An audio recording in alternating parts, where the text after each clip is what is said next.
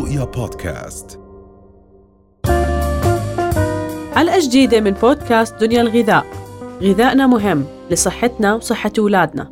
دنيا الغذاء بودكاست من دنيا دنيا. دراسة جديدة ويمكن معلومة جديدة اليوم رح تقدمي لنا إياها. رند تحكي عن أهمية البوتاسيوم وكيف ممكن يساعدنا بأن نخلص ون يعني نخفف من الملح في أكلاتنا ويعني استخدامنا بشكل عام له. okay.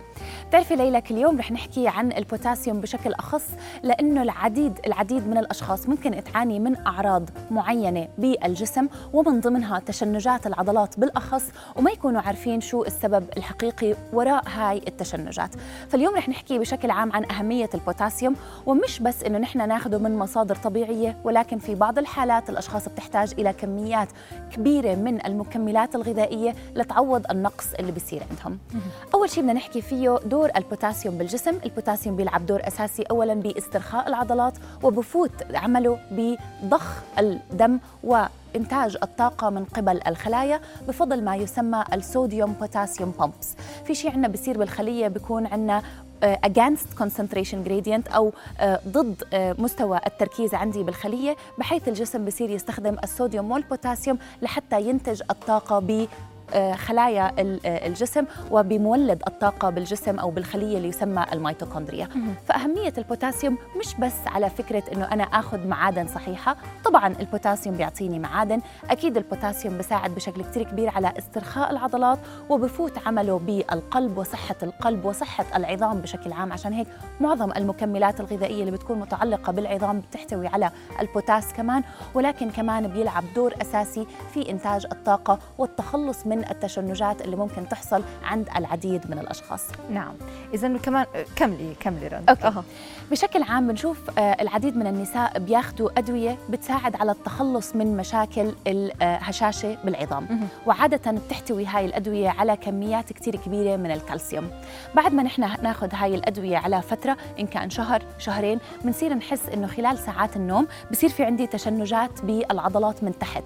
فبتصير السيدة تصحى بتقول أوبس عندي تشنج كتير قوي بالعضلة وبياخذ مرات دقيقة دقيقتين لحتى تسترخي العضلة مرة تانية ونتخلص من هاي التشنجات. وبعدين بتتطور الحالة بصير في عندي انتفاض بالعضلات غير منظم وغير مبرمج للجسم وهذا الشيء ممكن يصحي الإنسان من النوم. هلأ إحنا خصصنا النساء بالموضوع أكثر من الرجال لأنهم عادة ما إنهم متعر- معرضين بشكل أكبر لمشاكل هشاشة العظام وبالتالي بياخذوا مكملات الكالسيوم والفيتامين د على شكل نعم. يومي. يمكن رند كمان بدي اقطعك هون بهاي الدراسة تحديدا حكوا بأنه النساء بيستفيدوا أكثر من البوتاسيوم بما يتعلق بالملح أكثر من الرجال بين صح هاي الدراسة. صح صح. وهلأ رح نحكي كيف. فبشكل عام وبشكل مبسط جميع الأشخاص ليلى اللي عم بياخذوا كالسيوم على شكل مكملات غذائية الجسم بصير في عنده تباري بامتصاص الكالسيوم مقارنة مع المغنيسيوم. فبصير الجسم يمتص الكالسيوم أكثر من المغنيسيوم وبنعرف إنه الكالسيوم بيساعد في انقباض العضلات وكمان بيساعد طبعا بعملية الحفاظ على محتوى الكلس بالعظام ولكن هو بيزيد من انقباض العضلات. فبالتالي بنشعر بعندي انقباض بعضلات ال- ال- ال- الساقين من تحت بالأخص وممكن إنه هاي المشكلة تزداد وممكن عن جد تصير تعمل إعاقة وشلل كامل في حركة الأشخاص. كثير شفت أشخاص كان عندهم مشاكل بنفضة الإجر أو اللي بيكون عندي تشنجات بالعضلات بالجسم. كانوا نروح نعمل تخطيط للعقل وتخطيط للجسم ولل وبالتا وبالنهاية ننصدم إنه فقط المشكلة هي نقص من المغنيسيوم. كان عندي أحد المراجعين هو كان رجل آه، عمه كبير بالعمر كان اكشلي وكان فاقد الحركة تماما بسبب عنده تشنجات بالعضلات وبتتخيلي إنه كمان كان نقص مغنيسيوم. فعشان هيك ما نستهين بدور المغنيسيوم. إذا كنا من الأشخاص اللي عم ناخذ الكالسيوم الفيتامين د على شكل يومي على شكل مكملات غذائية. ضروري جدا إنه نحن نقرنه مع المغنيسيوم لحتى ناخذ الفائدة الغذائية وما يصير في عندي هاي التشنجات. فالمغنيسيوم بيساعد على التخلص من التشنجات بالأخص للرياضيين لكبار السن اللي عم بيتعالجوا من الكالسيوم وما ننسى دوره الأساسي في إنتاجية الطاقة بالجسم. أما بالنسبة لتاثيره على الملح فهو كله بفضل البوتاسيوم صوديوم pumps اللي بتكون عندي بالجسم. كل ما نحن بناخذ بوتاسيوم أكثر كل ما اولا الكلى تقدر إنها تصرف الصوديوم بطريقة أفضل فبنصير نتخلص من الصوديوم من أجسامنا. ثانيا كل ما الجسم بصير يستخدم البوتاسيوم والصوديوم لإنتاج الطاقة بدل من رفع الملح أو رفع مستوى الصوديوم بالجسم اللي بيؤدي إلى ارتفاعات في ضغط الدم. نعم. هلا إذا بدنا نحكي كمان الأشياء اللي موجود فيها البوتاسيوم غنيه بالبوتاسيوم لازم نكثر منها. okay. عندي التركيز لازم يكون على الموز لأنه بيحتوي على نسب عالية جدا من البوتاسيوم. بالإضافة للمكسرات بجميع انواعها المكسرات مصدر غني جدا للعديد من المعادن وبالأخص تركيزها على البوتاسيوم. البوتاسيوم كمان موجود بكل الخضار الورقية الداكنة السبانخ البقلة كل أنواع الخضار الورقية الداكنة بتحتوي على نسب بوتاسيوم عالية.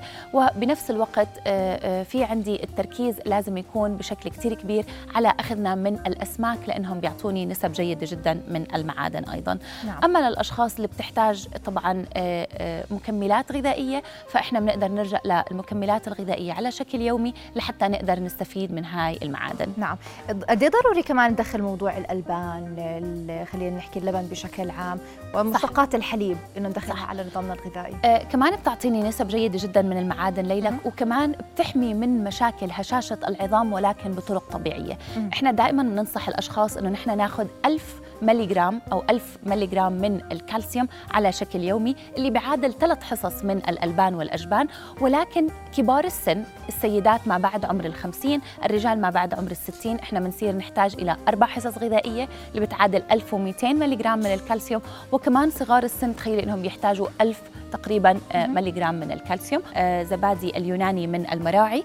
اللي بيميز الزبادي اليوناني إنه بيحتوي على مستوى بروتين أعلى من اللبن العادي. فال Greek yogurt عادة بيكون فيه نسب آه، بروتين أعلى اللي بتعطيني قيمة غذائية أكبر. عندنا نكهات متعددة في عندنا فراولة توت أزرق والمانجا وبصراحة طعمه لذيذ بالصيف. ممكن يستبدل البوظة أو المأكولات اللي فيها نسب سكر عالية جدا. لازم ننوه إنه هو بيحتوي على السكر فهو غير ملائم لحميه الكيتو للأشخاص اللي بتعمل keto diet ولكن الغير منكه بيكون آه، ملائم عادة لهم وطبعا هو 100% آه، حليب بقري طبيعي دون أي إضافات. نعم. اذا شكرا لوجودك معنا رند الديسي وشكرا على كل المعلومات اللي قدمتي لنا إياها. رؤيا بودكاست.